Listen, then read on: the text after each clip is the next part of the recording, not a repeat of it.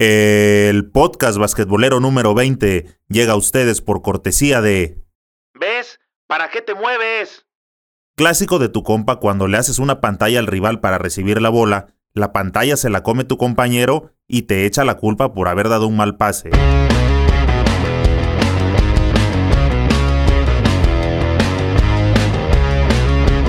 ¿Qué pasa banda basquetbolera? Bienvenidos a Señor Básquet, el canal oficial del deporte ráfaga. Ya casi llegamos a los 100.000 suscriptores. Somos la comunidad basquetbolera más grande de toda Latinoamérica. Si aún no te suscribes, este es el momento correcto de hacerlo en las distintas plataformas para que siempre estés bien informado.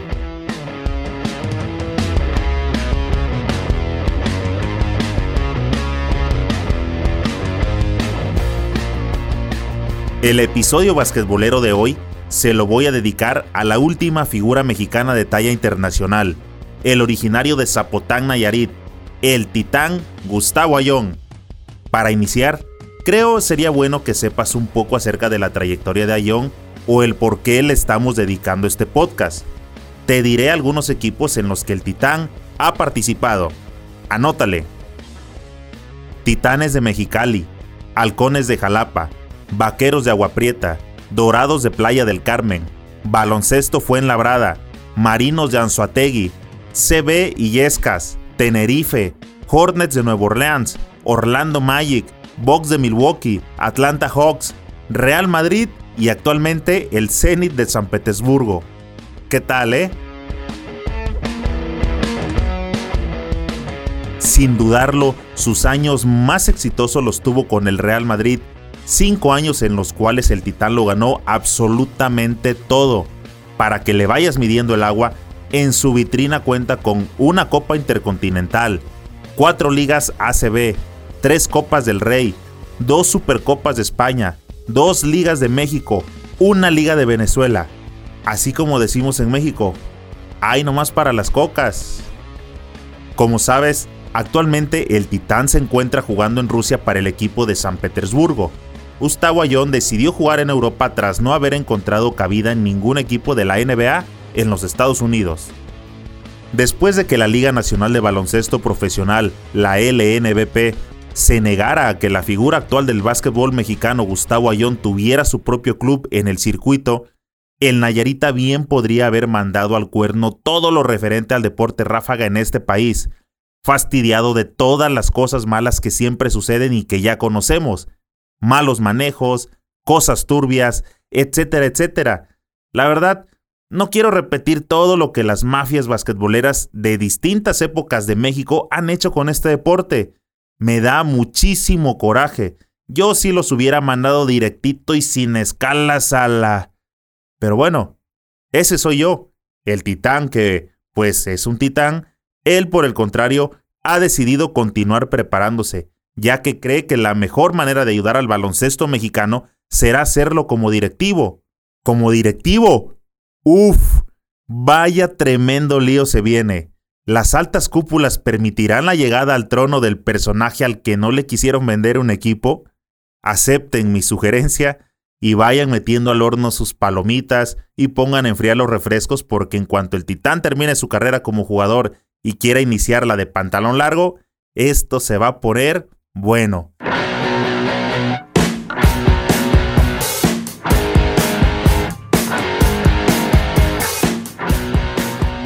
En una entrevista reciente para el diario Los Angeles Times, Gustavo Ayón decía que se siente bien en la liga rusa, que no ha sido complicado el poderse adaptar porque el sistema es uno que ya conocía.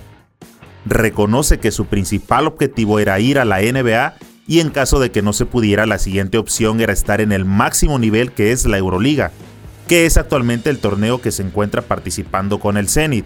El conjunto de San Petersburgo es un equipo totalmente nuevo. Los jugadores, incluso el entrenador y su cuerpo técnico, son muchas personas nuevas que llegan a un club joven y que no tienen mucha experiencia sobre cómo funciona el sistema, pero las cosas van caminando y el equipo va funcionando. Fue en esa entrevista donde el Nayarita habló de que cuando finalice su etapa como jugador profesional, va a analizar qué cosas puede hacer para ayudar al básquetbol mexicano. Dice que tiene muchas ganas de transmitir toda la experiencia que ha acumulado en todos estos años de su carrera, confía en que en México existe un potencial muy grande donde hay muchísimo talento, pero que solo falta encontrar la llave para explotar todo eso tan bueno que tiene el país. Y con el afán de lograr ese objetivo, es por eso que el Titán se está preparando.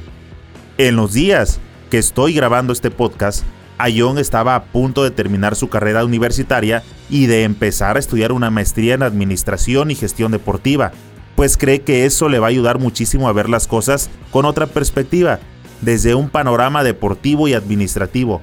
Y es precisamente con esta nueva mentalidad como espera ayudar al deporte en México.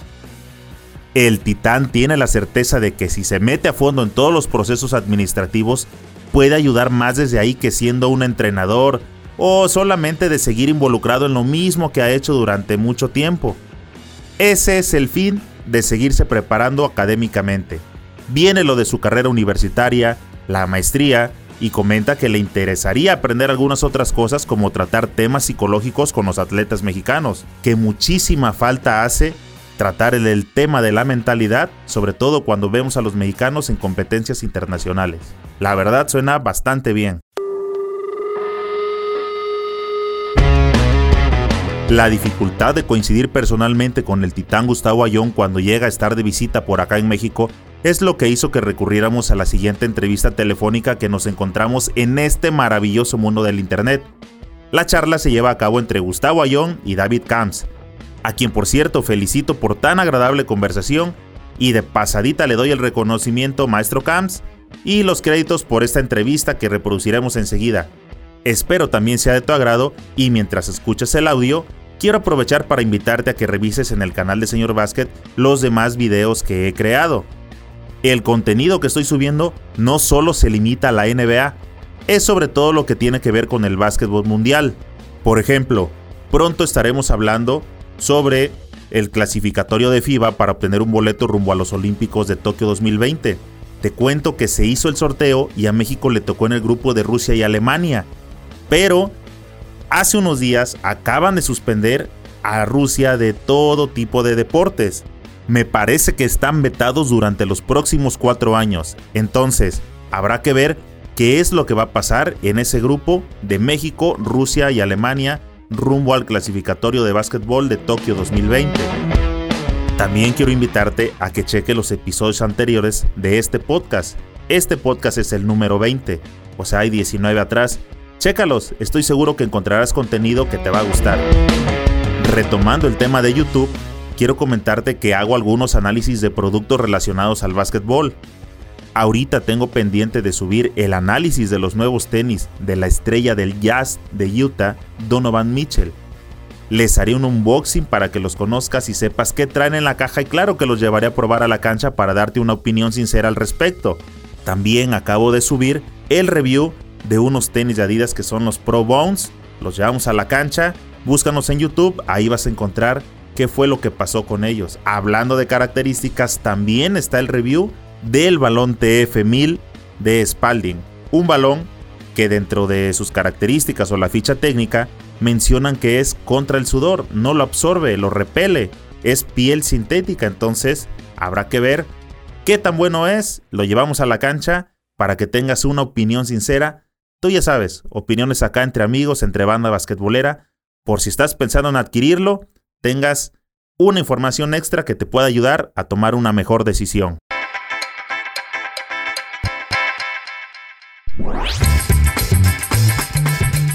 Voy a finalizar el podcast número 20 pidiéndote que me escribas tus comentarios y que me digas a quién te gustaría que le demos seguimiento. En YouTube, suscríbete al canal y activa la campanita en iTunes, Evox, Spotify, Himalaya y las demás plataformas de podcast, síguenos para que te lleguen las notificaciones al instante. Que no se te olvide darle me gusta y comparte con tus amigos para que cada vez seamos más los que integramos esta comunidad basquetbolera. Nos vemos pronto en alguna cancha. Titán Gustavo Ayón, ¿cómo estás?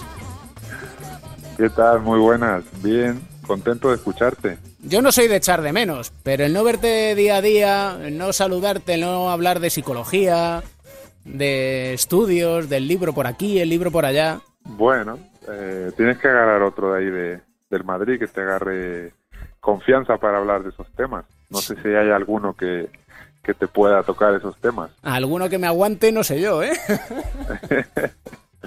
bueno, bueno. Todo muy bien por Madrid, me imagino. Sí, sensacional. La verdad es que muy bien, con menos frío que tú allí en San Petersburgo, supongo. Realmente no paso frío. Eh, paso un poco frío cuando voy a salir del coche y entrar a algún sitio, pero realmente no, no paso frío. Eh, casitas está muy bien, me gusta estar en casita con mi familia, así que muy bien, contento con, con esta nueva aventura. ¿Sigues con tu preparación académica?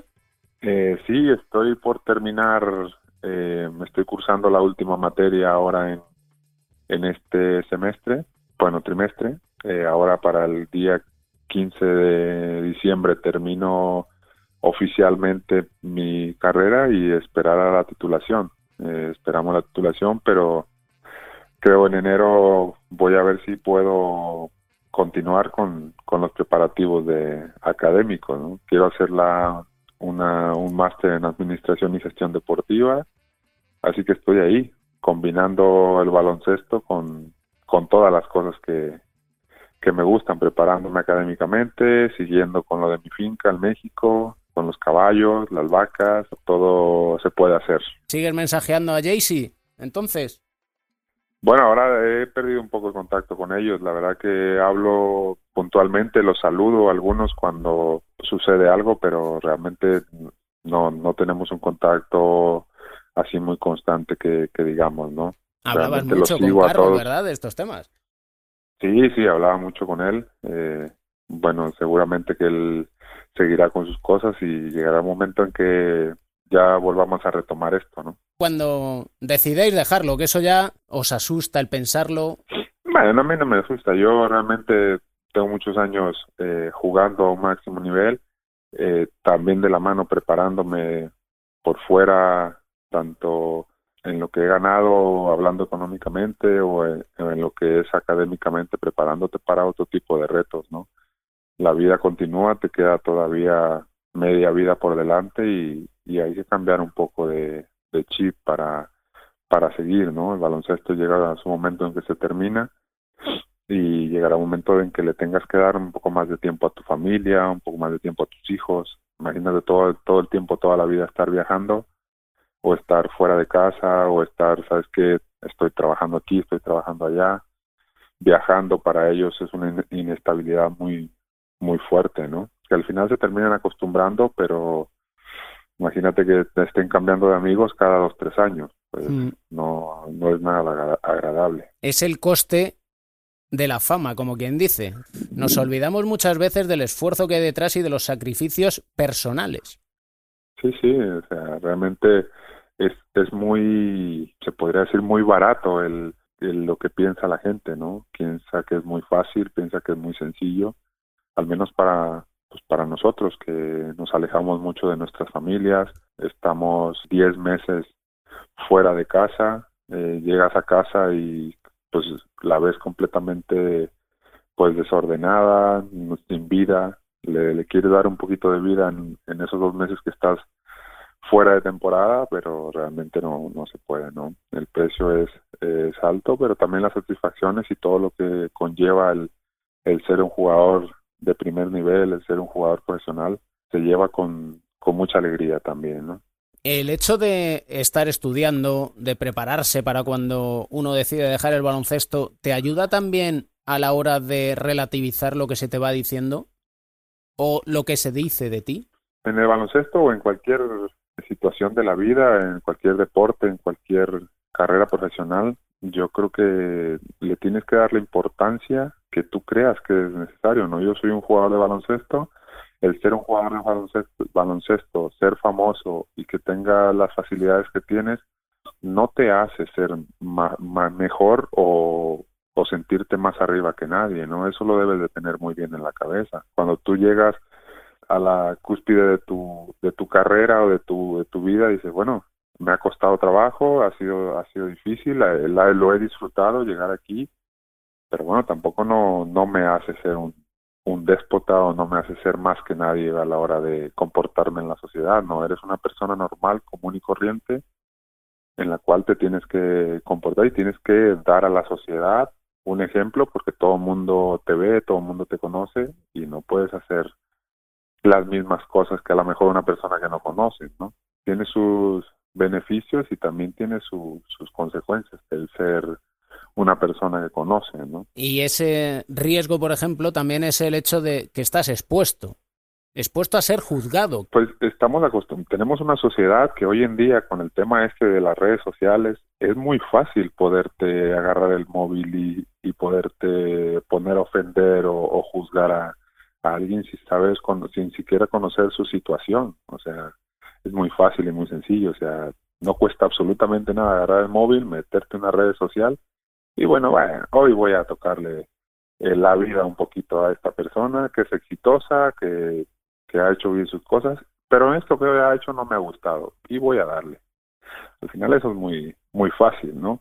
Pero ponerte en la en los zapatos de de esa persona, el por qué toma sus decisiones, el por qué el por qué decide ese tipo de cosas, al final tampoco no saben si es una decisión que el, que la situación lo obligó a tomar, ¿no?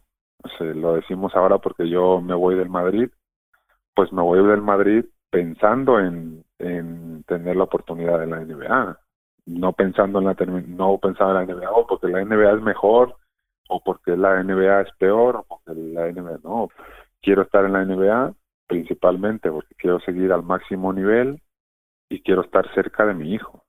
Tampoco puedo dejar de lado mi carrera profesional por una situación que a lo mejor pues en dos o tres años pues, va a terminar mi carrera y voy a tener todo el tiempo para para poder dárselo a mi familia, ¿no? Al final no se da la ida a la NBA, se, se se cierran las puertas ahí.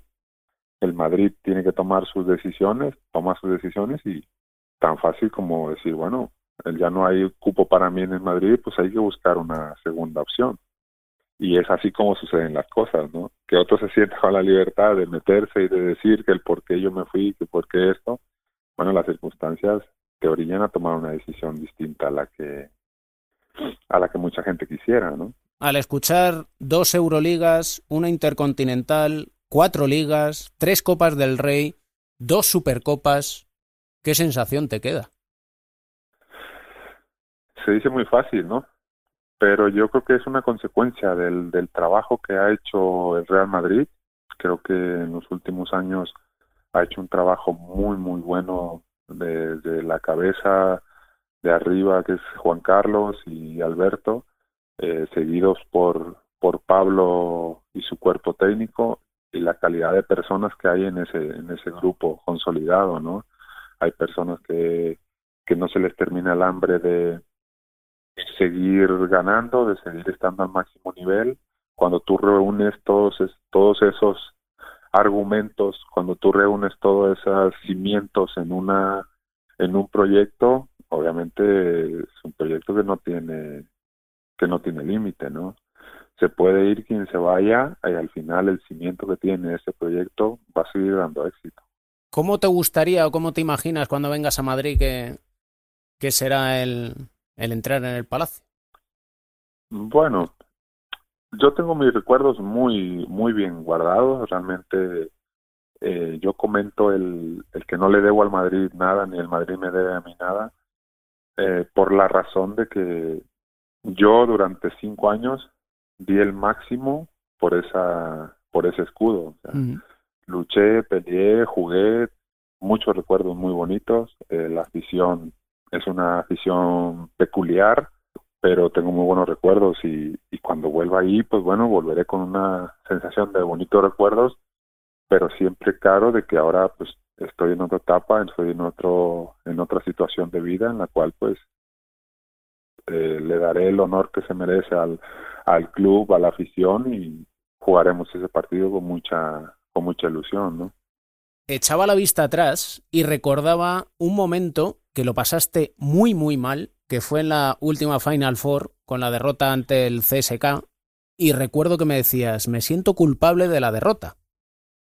Y pensándolo, digo, pues igual es que tenía tantas ganas, tantas ganas de cerrar bien su ciclo en el Madrid, que le pudo. Realmente esa era una de mis cargas, ¿no? Eh, realmente yo sabía que era un riesgo para mí el, forzar un poco la ida a la NBA sin tener muy bien las cosas claras, si iba a tener opciones o claras o no las iba a tener. Y bueno, yo decía, si, si ya no voy a seguir en Madrid, si también en, lo, en los últimos eh, 20 días, 25 días, eh, realmente salían muchas cosas a la prensa en la cual, pues, quieras o no, afectan, ¿no? Afectan aunque, aunque seas fuerte de cabeza, te afectan. Y yo quería esa, esa Final Four, si me quiero ir, me quiero ir por la puerta grande, ganando una Final Four, ganando la liga. Y al final, pues, no se logra, ¿no? Es también una sensación de decir, Dios mío, no, no pude concluir un cinco años exitosos con algo todavía mucho más exitoso, ¿no? También en esa situación me podía un poco, me podía porque el equipo creo que estaba preparado para esa Final Four. Y bueno, son cosas que pasan, son momentos de juego que, como te decía hace rato, por más que deseas, por más que quieres, pues no te salen bien las cosas, ¿no? Nunca te he preguntado qué visión se tiene en un vestuario de la prensa. O se hace... Sí. Bueno, personalmente, pues, como bien lo sabían ustedes, yo soy, yo era muy de, hablar con la prensa, no, no lo solía hacer. A mí personalmente no me molesta ni me incomoda, pero no tampoco no me gusta hablar tanto, no, no me gusta ser tan protagonista en la prensa, me gusta ser más protagonista dentro de la pista. Mm, pensar, pues nunca lo había tenido, qué concepto les podríamos les podríamos dar. es algunas veces un poco eh, un poco equivocados en lo que escriben. Por ejemplo te puedo decir un ejemplo. Los últimos dos meses míos en el Real Madrid eh, la prensa pues expresó muy mal en muchos aspectos de mí. Y, a veces un poco erróneas sus, sus opiniones y, y pueden afectar la, la, la carrera deportiva de un jugador, la imagen, ¿no? Se puede, se olvida muy fácil todo lo que se ha hecho por un resultado momentáneo, ¿no? Así que, pero al final no, no tengo un concepto así marcado que pueda, que pueda decirte, ¿no? No, no lo sé, ¿no? La verdad que me has, eh, me has tomado por sorpresa con ¿Eh? esta, con esta pregunta. Eso está bien, entonces, ¿no? Me, me, he quedado ahí un poquito, sí, sí. De hecho, hay una jugada que no estaba marcada en la pizarra. ¿eh? Pensando, exactamente, me ha sorprendido mucho. Me ha sorprendido como la canasta de JC Carroll en ese pues, segundo partido contra el Barcelona en la final el año pasado. Buah. eso ya es sorpresa. Yo no sé si te sorprendió más eso o el pase de Sergi. Eh, sí, la verdad que sí. Yo creo que más el pase de Sergi, porque JC tiene una mano y una cabeza sangre fría que no, no le tiembla la mano en esos momentos, ¿no? más bien el pase de, Sergi, que podía haber sido una jugada para él. Qué unido estaba Sayul, ¿eh? Bueno, Sergio es una grandísima persona. A mí me abrió las, las puertas de su, de su persona. Cuando yo llego a Madrid, fueron momentos difíciles que pasé en los primeros eh, dos, tres meses y la verdad que se portó súper bien conmigo y le tengo un, cariño muy especial en general a todos, ¿no? general a todos que ese bloque que duró tantos años, ¿no? Que desde el inicio que yo llego a Madrid siempre me vieron como uno más eh, de ellos y bueno, siempre estaré agradecido. Nunca se me olvidan las cosas que hacen las personas por mí y siempre estaré agradecido con, con todos ellos, ¿no? Para que aquellos que quieran criticarte, que sepan que eres una persona agradecida y que ellos te lo tienen a ti. Sí, no, no, no lo dudo, ¿no? La verdad que a ver, mi llegada al Madrid es eh, gracias a Juan Carlos Sánchez, ¿no? Él, apuesta por mí, él, recuerdo que yo estaba en, Granada y él hace un viaje, no sé dónde estaba, por ahí, en Málaga, no sé dónde, y, hace un viaje expresamente a, hablar conmigo al hotel, ¿no? Y él siempre me transmite que quiere que yo pertenezca al, al, Real Madrid, aún sabiendo que yo tenía un contrato con el Barcelona, ¿no? un contrato que primero tuve que liberar, tuve que pagar una cantidad de dinero para poderme liberar de ese contrato y después poder firmar el contrato con el Real Madrid, ¿no? Y segundo, pues Pablo, la, la confianza que me dio eh, a partir de la segunda parte de la primera temporada hasta hasta el final, pues pues siempre es de, agradecerse, ¿no? Toda la confianza y todo el apoyo que se muestra. Momento vuelvo a repetir y lo vuelvo a, y lo diré una y mil veces, ¿no? Momentos buenos, momentos malos, todo mundo los tiene, todos los las personas en la faz de la tierra lo tienen. Pero yo creo que fueron más momentos buenos que momentos malos, ¿no? Así que eso eso también se agradece y siempre se le va a agradecer al, a un club tan grande como es el Madrid. Imagínate por lo orgulloso que yo me puedo llegar a sentir de haber pertenecido cinco gloriosos años a, a una institución como lo, como lo es el Madrid. Siempre estaré sorprendido y nunca entenderé cómo el Barcelona te dejó marchar al eterno rival. Nunca lo entenderé. Yo tampoco lo entenderé, pero bueno, son cosas que pasan. Son cosas que suceden y, y ya está. Hemos, hemos ganado mucho, y creo que ahí está la paga de, de mi de mi dinero que, que se me fue en ese en ese pago de ese de liberación de ese contrato. Lo, lo he lo he recuperado con creces con tantos títulos. Que tuviste que pagar que eso que nadie se olvide. Sí. tampoco lo saben muchos. Sí también la gente pues, no tiene por qué saberlo no pero que no nada más hay piedras para para nuestro tejado también hay piedras para tejados de otras personas. ¿Y en San Petersburgo puedes cuidar la dieta bien? Sí, muy bien. La verdad que me estoy sorprendido con eh, la calidad de, los alimentos aquí. Hemos encontrado un este un supermercado aquí cerca de casa, 100% natural. Es un poco mucho más caro, pero pero también se puede se puede cuidar, ¿no? Eh, es base para nosotros.